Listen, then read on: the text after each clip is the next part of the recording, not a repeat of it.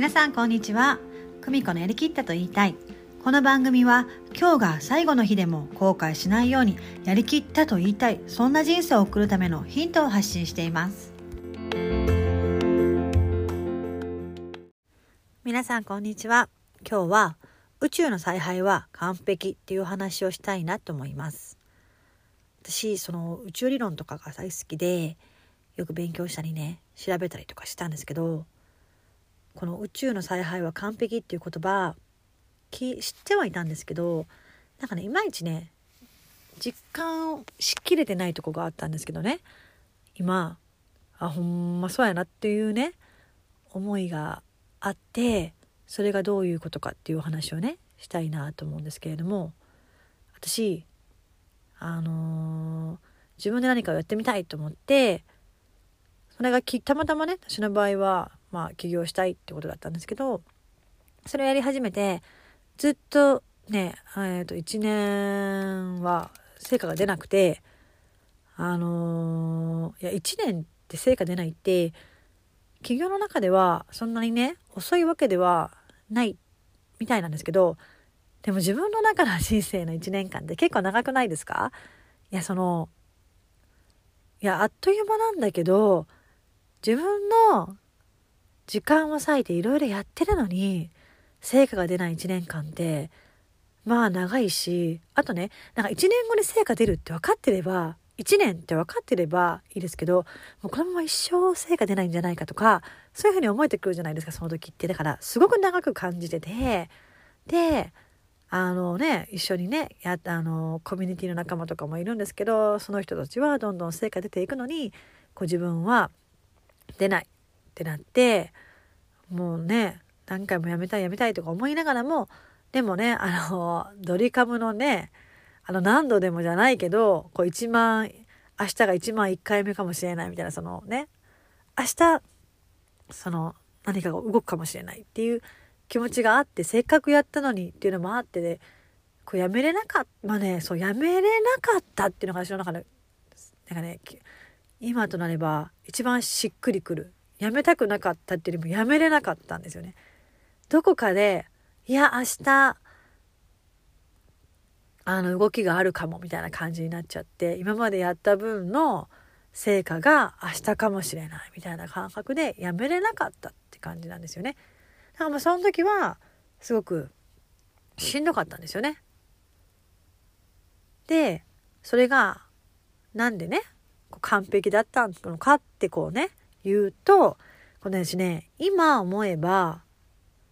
すぐ私成果出る人だったら私絶対調子乗ってたんですよ。なんかその成果がすぐ出てもそうじゃない人もいっぱいいるじゃないですか。でも多分私はそうあの調子乗るタイプだったと思うんですよね。なんやめっちゃ楽勝やんみたいな。だからなんか多分あのなんていうのかなその企業に対してとかあのね、あの、何か私がこういうプログラムしますってなった時に、お金をいただくことに対しての感謝が多分少なかっただろうなと思ってたんですよ。その、お金をいただくことに対しての、その、それも軽かった、私にとって多分軽いことになっちゃったなって思うんですね。すぐ成果出てた時に、あのなんか全てにおいてそう軽く取っちゃったんだろう、取っただろうなって思う。だから、こう、あのー、あの葛藤の期間があったからこそ、こう、今のこの環境が奇跡だな。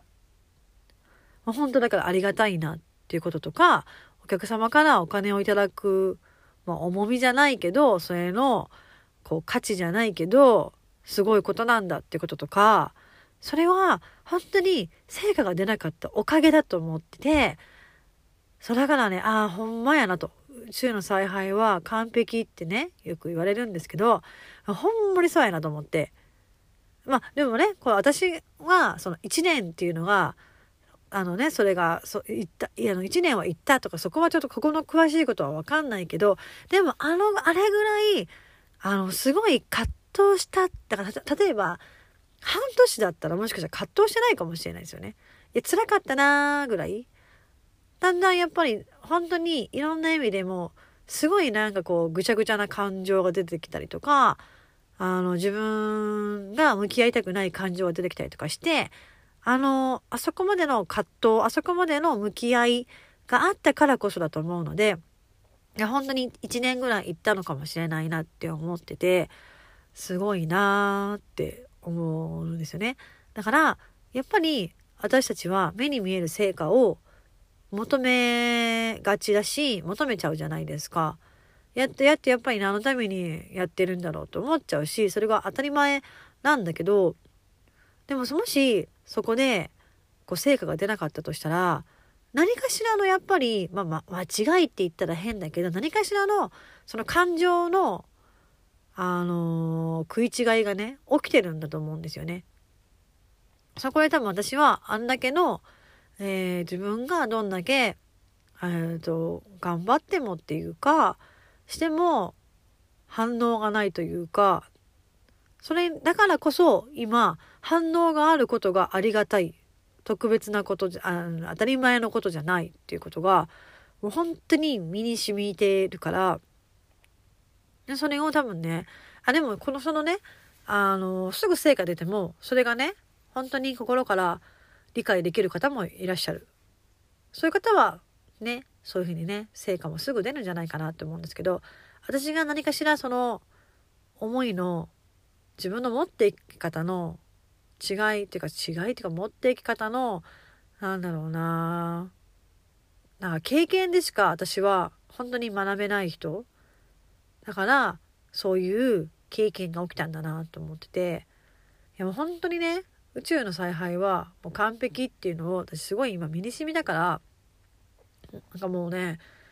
あの任せようってそのだからやらなきゃいけないこともあるしやるやりたいこととかをただやってやっぱ任せ結果は任せようっていうかまあねあのー、なんかそのうまくいかなかった理由は絶対あるんですけどなんかそこのなんかねあの私結構そのなんででなんでなんでなんでなんでなんでなんでって結構考えちゃう人なんですけどなんかその何でも必要だけどでもなんでなんでなんでっていう時間を割きすぎて結局なんかもうやりたいことま投稿とかね発信とかしないと誰かに私のことを気づいてもらえないのにそれをせずに、まあ、時間がなくなっちゃう。でなんかそこばっかりフォーカスしちゃう。なんで成果出ないの？なんで成果出ないなんで成果出ないの？って。かそこばっかりじゃないんですよね。その成果出なかった理由が理由を掘り下げるのが必要なんだけどなんかもう私にとってはそこがそこにフォーカスしすぎてた。だから結局やらなきゃいけないこともできなくなってて何がダメなの？私の何がダメなの？みたいな感じになっちゃってて。そうなんかそこもねある程度はねいるかもしれないけどそこよりももっとただ本当にもうなんかね愚直に今やらなきゃいけないことをコツコツとやっていくしかないんだよなって思った。っていう話なんですけど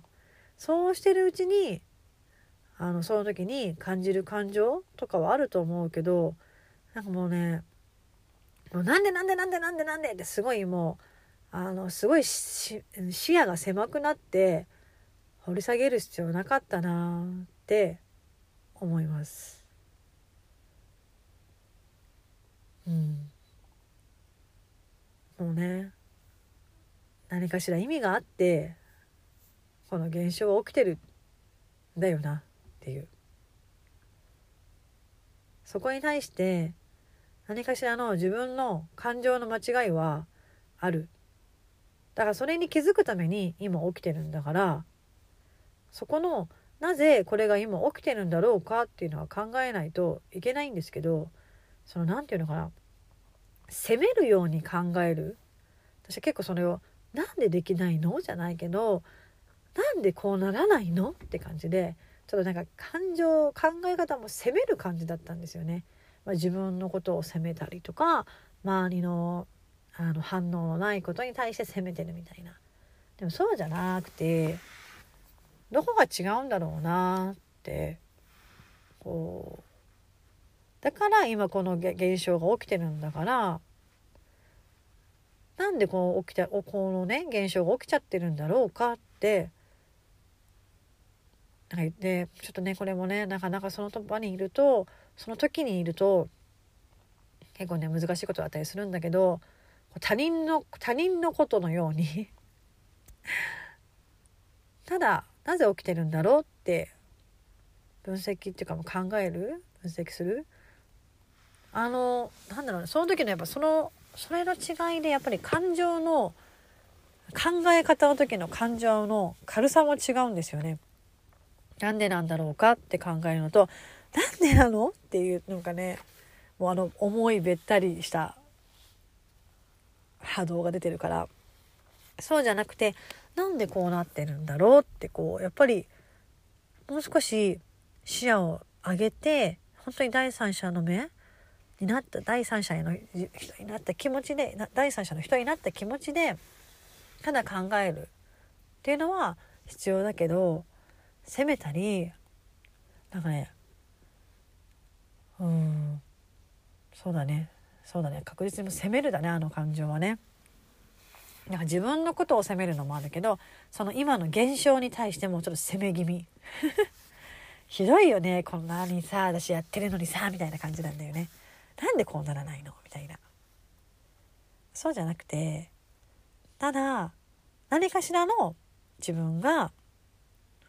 行動でもそうだし感情でもそうなんだけどこうずれてるところがあるんだな。そこはどこなんだろう？って考えるだけでいいんですよね。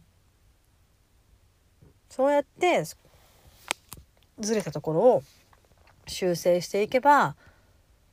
何があれだっていうよりもいろんなものが合わさって合わさって気がつけばやっぱりこうなりたいと思ってた現象が手に入ってるんですよね。あ宇宙の采配は完璧なのにあが抗わずにその自分今の自分の状況を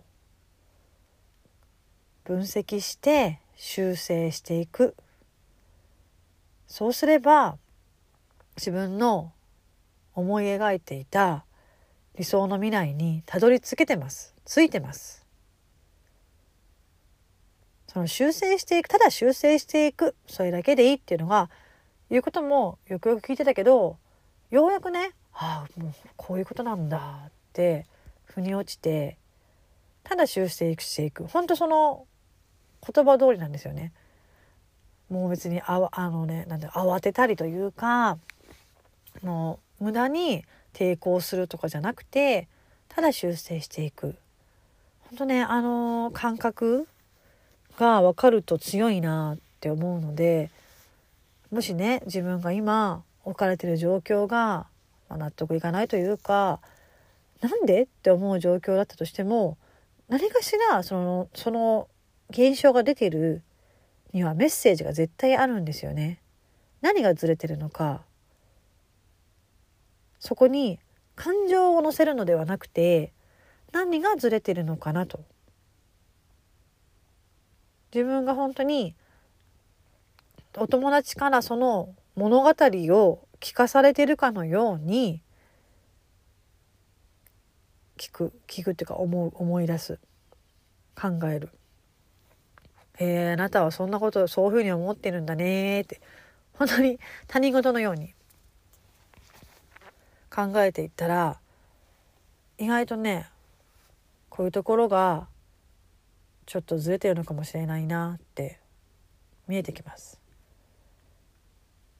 あの何ですかね自分のことになっちゃうとあのすごい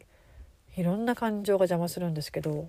人の人事というか 人事って言ったらなんかあれなのかな？のように考えると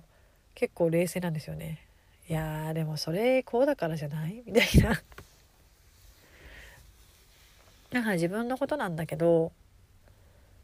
とねね友達の話を聞いてるかのようにああそう思ってるんだね。なるほどね。こうだからこうなんだね。って考えてでもこうだからこうなるんじゃない？ここがちゃんと私は感謝できてるだろうか？とかここがちゃんと行動できてるだろうかここがずれてないだろうか？と問いかける。これほんとできるようになったらねなんかねすごい強い。本当に。感情が入ってくるから揺れ動くけど感情がなければ結構冷静なんですよねという場面でも。あの重たくしたり焦ったりなんかねあの難しく考えちゃってる時って本当に感情が入ってきてるだけなんですよね。なのでなるべくお友達の話を聞いてるかのように自分の話を聞いてあげてお友達に返すかのようにそう思ってるんだねってで修正していく。そうすれば絶対に絶対にたどり着いてるのでね一度きりの人生たどり着きたい未来理想に一緒に行きましょう。